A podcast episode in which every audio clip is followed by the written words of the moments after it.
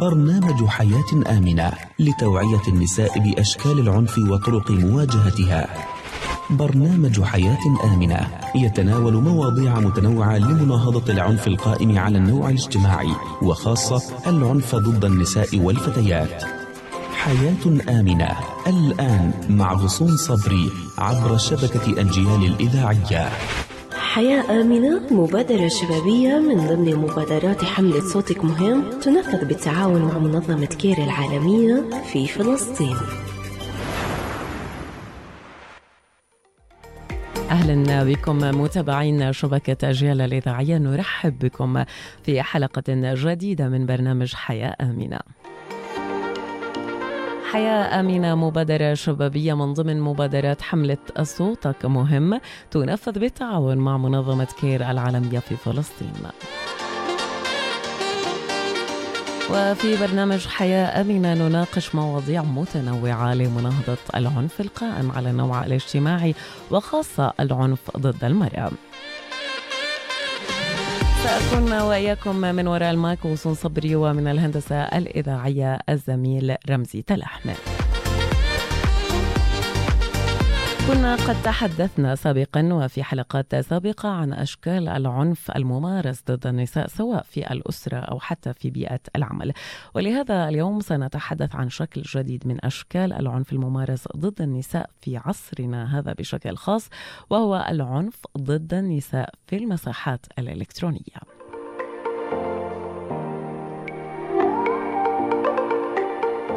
سنتوقف لهذا اليوم عند عدة محاور، وهي ما هي أشكال العنف الإلكتروني الذي تتعرض له النساء، في حال تعرضت النساء للعنف الإلكتروني كيف تستطيع المواجهة، كيف تتصرف وإلى أين تذهب، وأيضا هل يوجد للتعليم دور في مناهضة العنف ضد النساء في المساحات الإلكترونية.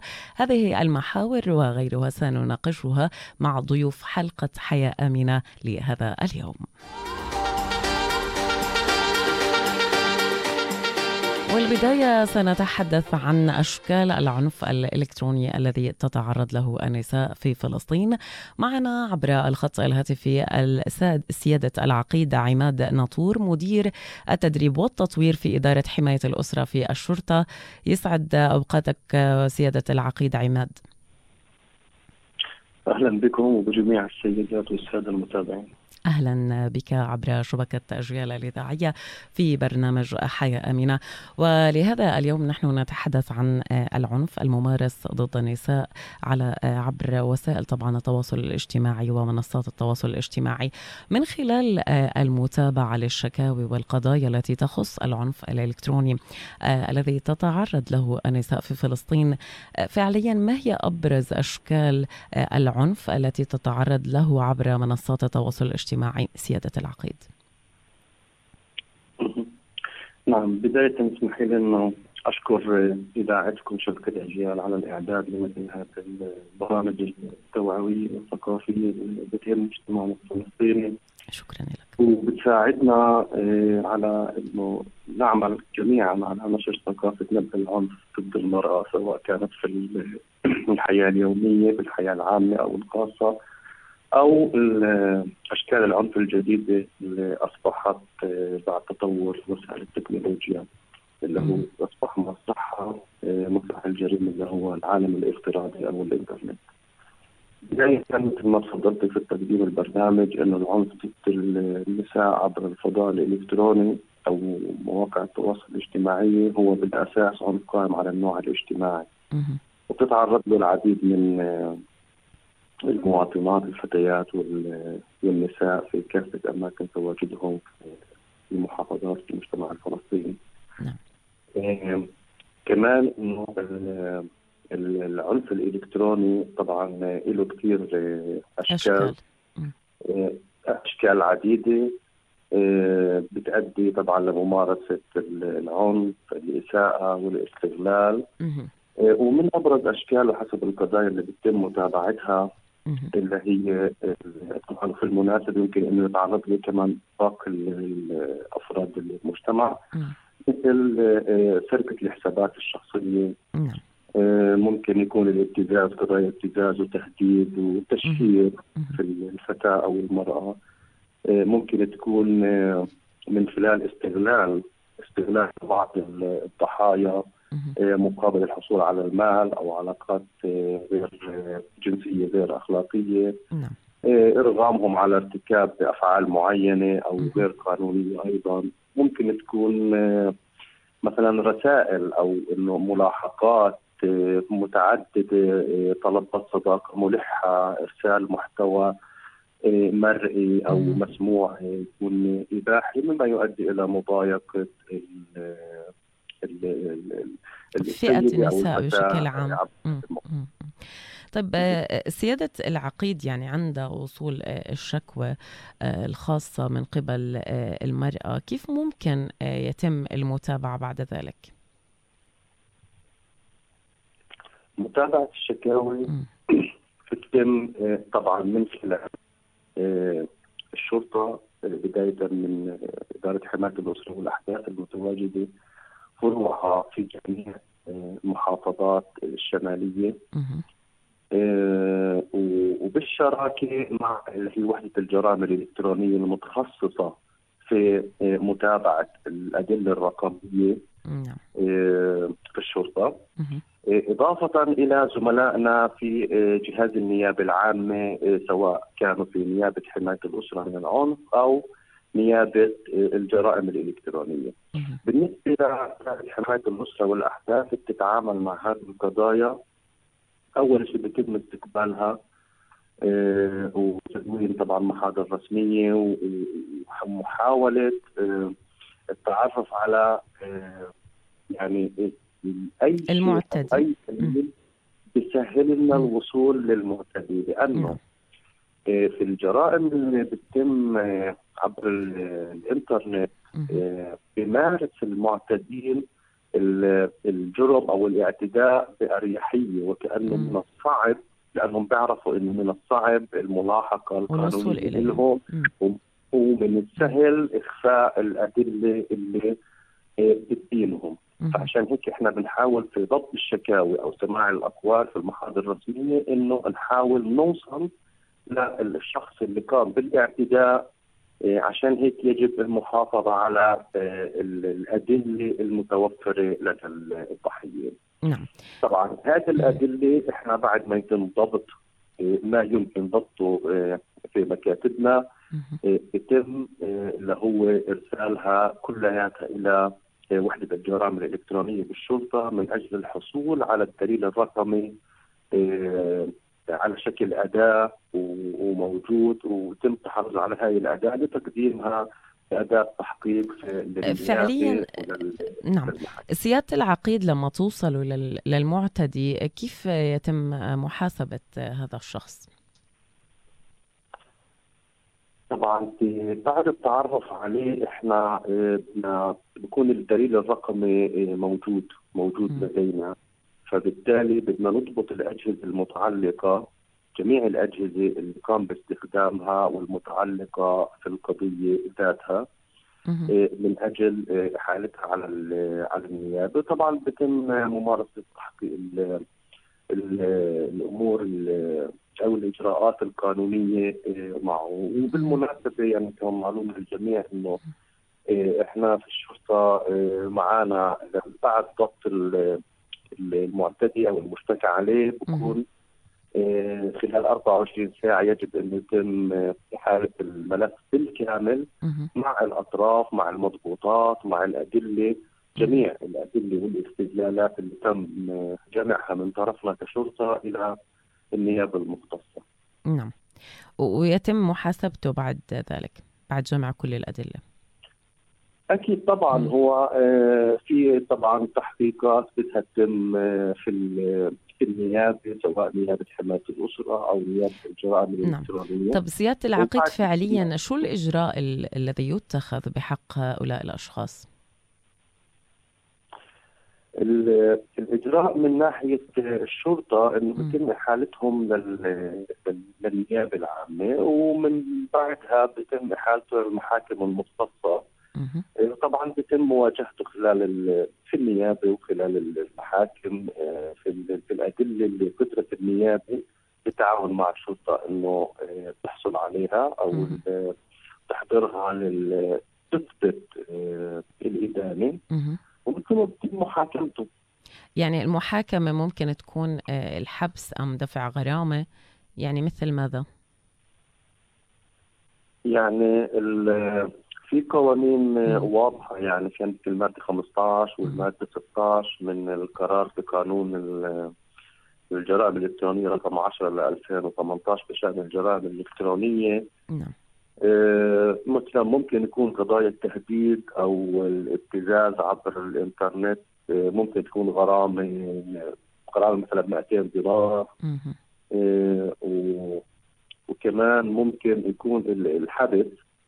قديش المدة آه التقريبية، يعني زي الابتزاز أو سرقة الصور أو غير ذلك؟ يعني العقوبة هون حسب ما حسب معلوماتي إنه الغرامة لا تقل عن مئتين دينار ولا تزيد عن ألف دينار. آه والحبس بيكون من ثلاث شهور لا تقل المدة لا تقل الحبس عن من ثلاث شهور إلى سنتين تقريبا. يعني شكرا جزيلا لك سيادة العقيد عماد الناطور، مدير التدريب والتطوير في إدارة حماية الأسرة في الشرطة، على الإفادة في هذه المعلومات التي تخص المتابعة في أشكال العنف الإلكتروني الممارس ضد النساء. شكرا جزيلا لك. شكرا لكم. شكرا لك.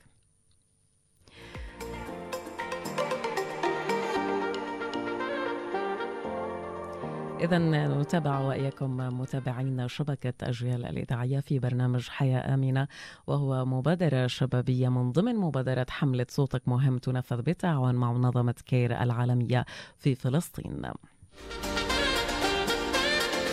نستكمل وإياكم حلقة اليوم من حياة آمنة، والتي نناقش فيها موضوع العنف الإلكتروني الذي تتعرض له النساء. ويسعدنا أن نرحب بالاستوديو بالأستاذ سامي الشيخ، خبير أمن المعلومات. أهلا بك أستاذ سامي. بك. مرحبا. أهلا وسهلا فيك أستاذ سامي. طبعا من خلال خبرتك في موضوع مجال أمن المعلومات والتكنولوجيا، هل فعليا يمكن أن نقول أنه فلسطين العنف الإلكتروني ضد النساء أصبح ظاهرة لا يمكن يمكن أن نسلط الضوء عليها بشكل مركز أكثر، أم أنها لم تصبح بعد ظاهرة؟ بداية نسعد مساكي، نسعد متابعين المستمعين عبر الأثير. الصراحة ظاهرة الابتزاز عم تتحول لظاهرة، يعني عم بتصير ظاهرة شوي شوي. يمكن اليوم هي مش ظاهرة بالمعنى الحرفي لكلمة ظاهرة، ولكن عم تتزايد أعداد القضايا اللي عم ترد لجهاز الشرطة أو ترد للأشخاص اللي بيشتغلوا في هذا المجال، مختصين في هذا المجال. نعم. زيادة هاي عدد القضايا هذا بدل إنه إحنا في طور إنه نصير ظاهرة، إنها تصير ظاهرة عنا بفلسطين أسوة بالعالم. يعني العالم كله هذا الموضوع، موضوع الجرائم الإلكترونية، هو ظاهرة موجود عند كل الدول، سواء كانت الدول النامية أو كانت الدول الفقيرة أو كانت حتى دول العالم الأول. فهي بشكل عام الجريمة هي عم بتزيد يوم عن يوم، اللي بيخليها تزيد وبيخليها تكثر بالمجتمعات سهولة وصول التكنولوجيا، تطور التكنولوجيا، ومواقع السوشيال ميديا بشكل عام اللي شوي شوي صارت توفر للمهاجمين خصوصية أكتر أو عمليات اختفاء أكتر، إنه صاروا يتخبوا أكتر وراء التطبيق إكس أو التطبيق واي، فصاروا يتخبوا بطريقة بتصعب على الجهات المتخصصة أو على جهات إنفاذ القانون إنها توصل, توصل لهاي الناس. فلهيك آه عم تتحول لظاهرة صراحة في فلسطين، للأسف. طبعا طبعا أكيد للأسف. طب قبل ما نكمل الحوار مع حضرتك أستاذ سامي، خلينا نتوقف مع آراء الشباب حول أشكال العنف الممارس ضد النساء. نتابع سوا وبعد هيك نرجع. أكيد.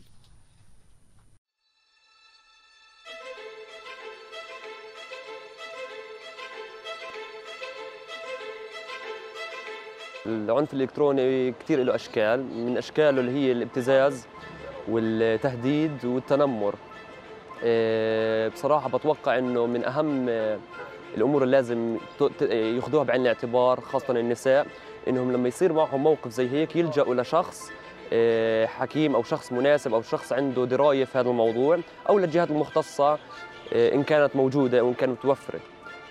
إشي تاني، ممكن لو صار الإشي في عيلة بتوقع في نساء بخافوا إنه يحكوا لناس تانية أو ناس مش قريبة عليهم، مش من الدائرة اللي هم موجودين فيها، فبيلجأوا دايماً للأخ أو للأب أو للأم، كإنه لأنه دورهم طبعاً التوعوي في الدار بيكون أكبر. في كثير من أشكال العنف الإلكتروني اللي بتتعرض لها المرأة بالمجتمع عن طريق الابتزاز الإلكتروني، اللي لازم نحد من هاي الظاهرة بمجتمعنا ونوقف مع المرأة بكافة الأشكال وبكل الجهات ونوقف العنف بمجتمعنا. أنا بقدر أواجه أشكال العنف الإلكتروني ممكن بالتوعية، بالنشر المنشورات واللافتات، عمل أنشطة توعوية للفئات لجميع الفئات كافة من الإناث، توعية الأهل حول كيفية إدارة والرعاية حول أبنائهم. لما يكون في تعليم ويكون الشخص واعي وعارف شو هالمخاطر ما رح يلجأ للعنف أبداً. ليش ما رح يلجأ للعنف؟ لأنه هو بيكون يعني مواجه كل الحياة، وما رح ما رح يكون الشخص الجاهل اللي عنده لساته هذا النقص. لما يكون في تعليم رح يكون في عنده اكتفاء تقريباً في الدماغ، وما رح يلجأ لهذا العنف بأي شكل أو بآخر. هسا يعني من ناحية التعليم لها دور كثير كويس، لأنه بس تعرض المرأة للعنف بتعرف لمين تلجأ، وهسه يعني في مجتمعنا انه الكل واعي والكل متحضر، فالتعليم يعني له أهمية كثير كبيرة. يعني لو ما بدها تلجأ لجهة حكومية تلجأ لأهلها، بتقدر هي تتصرف منها.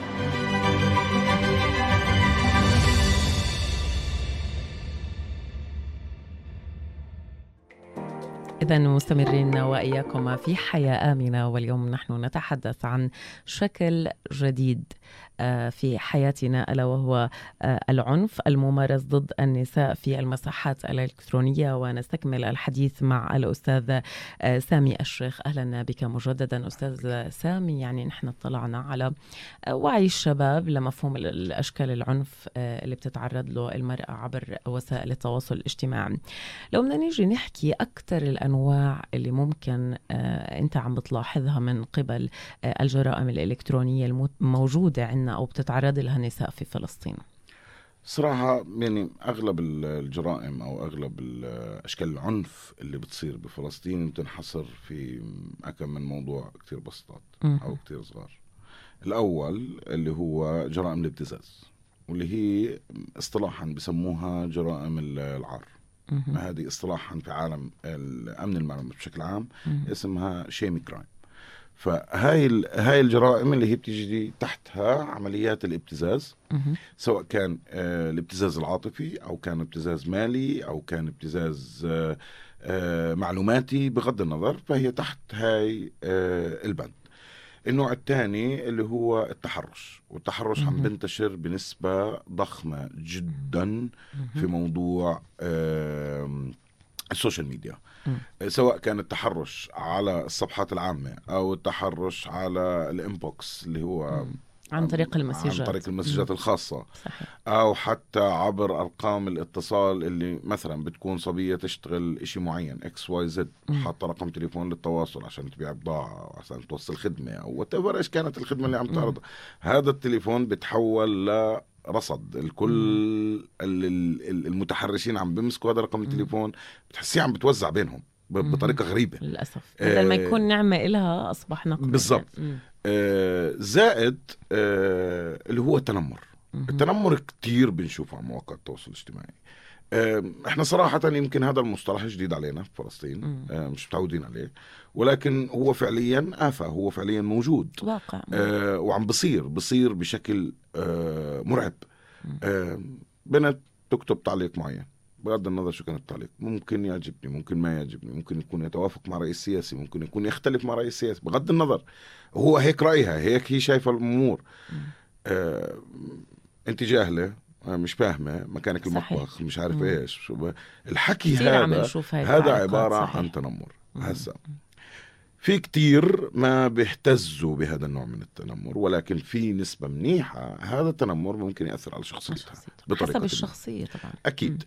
حسب الشخصية، حسب البيت، حسب البيئة، ثقافة. حسب مم. البيئة المحيطة بالدرجة الأولى مم. فيها. مم. آه، هاي كل ال ال ال الأشياء اللي بتصير هاي ممكن تأثر على شخصيتها وتوجهها ل مشكلة تانية بالإنترنت أو بمواقع التواصل الاجتماعي. فهي كان بلشت من قصة تحرش أو تنمر وانتقلت تلقائيا لموضوع ابتزاز. طب أستاذ، يعني بنلاحظ أنه في كتير سيدات عم بتعرضوا لهذه النوع من العنف، وهو زي ما حكينا العنف عبر وسائل التواصل الاجتماعي، بس بيخافوا يحكوا سواء لأهلهم، سواء حتى يتوجهوا للجهات الرسمية أو حتى الجهات اللي زي طبعا الجهات المسؤولة زي حضرتك كمان. كيف ممكن إحنا نطمئن هدول النساء إنه يقدروا يتوجهوا ويحكوا بثقة، لحتى زي ما حكينا إنه كرة الثلج هاي ما تكبر أكتر من الأول، نمسك بزمام الأمور؟ شوفي، أنا دايما بنصح التوجه لوحدة الجرائم الإلكترونية، إدارة المباحث، وتقديم شكوى على مدار خدمة الوحدة. من لحظة تأسيس الوحدة لغاية اليوم كان عندهم صفر تسريب، وحدا حكي أنا مسؤول عنه، أنا أو على الأقل أنا مسؤول عن كلامي ومسؤول عن معلوماتي. كان في صفر تسريب عند الوحدة. آه، ما في أي قضايا تطلع خارج إطار الوحدة، ما في أي معلومات تطلع خارج إطار الوحدة، سرية تامة. آه، عم تتعاملي مع جهاز دولة، فبالتالي هم العنوان الصح، هم العنوان الصح اللي أي حدا يتوجه لهم بعيدا عن أي حدا تاني. مثلا أنا بتجيني القضية، ممكن القضية يكون المعتدي طرف خارجي، أنا عند لحظة معينة بوقف، بما أنه طرف خارجي لازم تدخل الشرطة بالموضوع، لازم الشرطة تدخل على أساس أن يكون في عندك آه تعاون مع الانتربول مشان نقدر نوقف المعتدي خارج البلد. خارج البلد مم.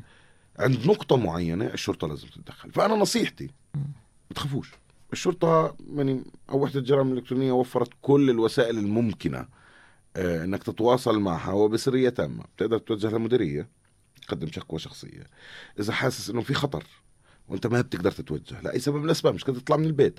في عندهم موقعهم الإلكتروني، موقعهم الإلكتروني بيتم متابعته من مدير الوحدة شخصيا، مش من ضابط، من مدير يعني الوحدة شخصيا. يعني كل الوسائل اللي بتسهل إنه المرأة تتوجه موجودة. أكيد بتفوت على موقع الشرطة مم. اسمه بالبوليس دوت بي إس، بتفوت بتعبي ملف، أنا فلان فلانية، رقم اتصالي، صار معي واحد اثنين ثلاثة أربعة، وهي سكرين شوت اللي هي الأدلة. مم. واحد من أهم الشغلات اللي عم اليوم عم بنواجهها إنه الأدلة بتنحذف، انه بيجيها رسائل تهديد بتحذفهم عشان ما حدا يشوفهم. آه. طب يعني انت بدك تتوجهي بشكوى او بدك تتوجهي لحدا مثلي يجي يحل لك هذا الموضوع. اللي بنحكي عنه موضوع الخوف اللي انا بالبدايه سالتك عنه. طب الفئات العمريه اللي عم تتعاملوا معها مقتصره ولا لا؟ يعني هي فلات بصراحه. مم. بتبلش من من عندك قضايا الابتزاز او قضايا التحرش او قضايا التنمر من مم. عمر أربعة عشر سنه للخمسين سنة للستين سنة. بيعتمد الموضوع على شكل البروفايل وشكل البنات وشكل الصفحة تبعتها.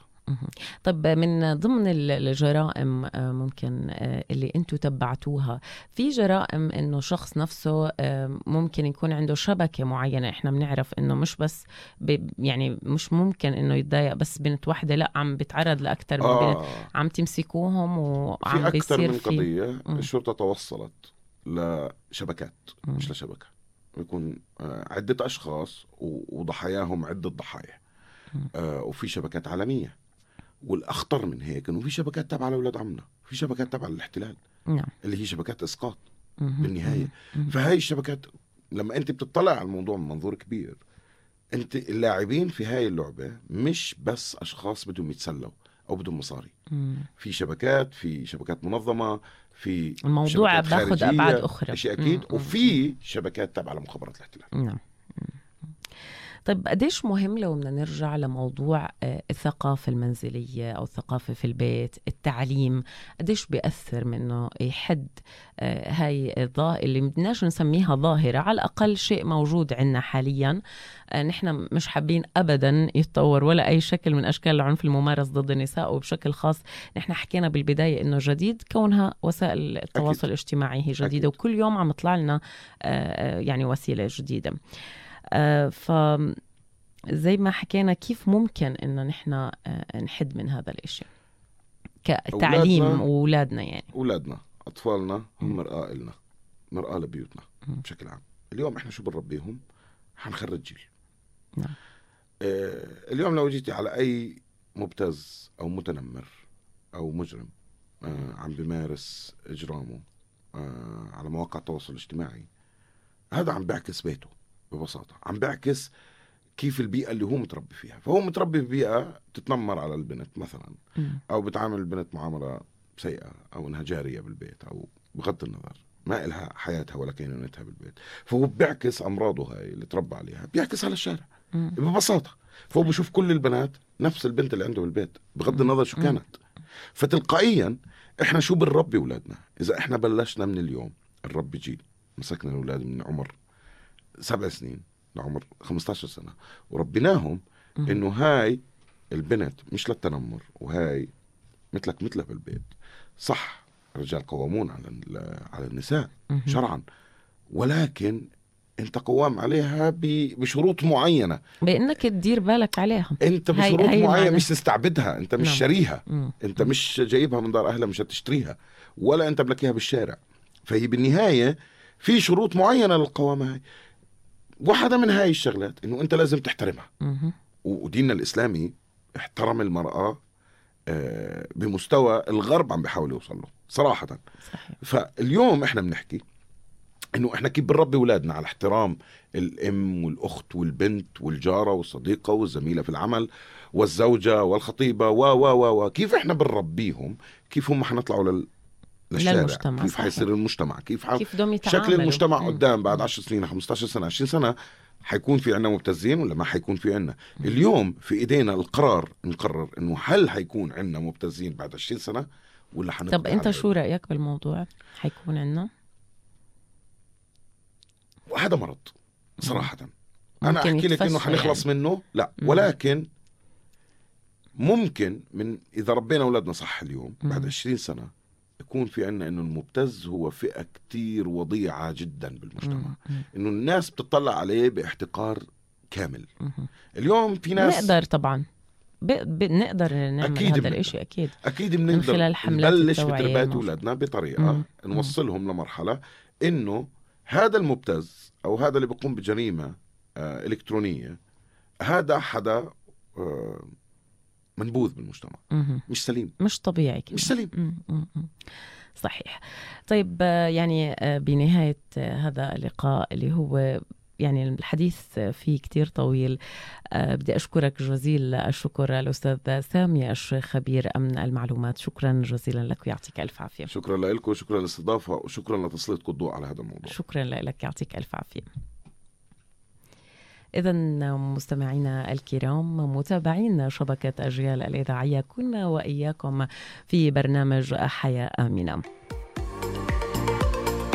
إذن برنامج حياة آمنة هو مبادرة شبابية من ضمن مبادرة حملة صوتك مهم، تنفذ بالتعاون مع منظمة كير العالمية في فلسطين. ولهذا اليوم تحدثنا عن شكل من أشكال العنف الممارس ضد النساء، وهو العنف ضد النساء في المساحات الإلكترونية، وتحدثنا أيضا في أكثر من محور ومن أهم المحاور الذي تطرقنا لها مع ضيوف حلقتنا لهذا اليوم، أشكال العنف الإلكتروني الذي تطرق تعرض له النساء في فلسطين، وفي حال تعرضت المرأة للعنف الإلكتروني إلى أين تتوجه وكيف تتصرف، وكيف يكون هناك السرية التامة للتعامل مع هذا الملف، ودور التعليم ودور الأسرة في الحد من ظاهرة، إذ كان يصح أن نقول أنها ظاهرة مناهضة العنف ضد النساء في المساحات الإلكترونية. في نهاية هذه الحلقة أشكر المتابعة وأشكر من الهندسة الإذاعية الزميل رمزي تلحم، وهذه تحياتي غصون صبري، إلى اللقاء. كنتم مع برنامج حياة آمنة لتوعية النساء بأشكال العنف وطرق مواجهتها عبر شبكة أجيال الإذاعية. حياة آمنة مبادرة شبابية من ضمن مبادرات حملة صوتك مهم، تنفذ بالتعاون مع منظمة كير العالمية في فلسطين.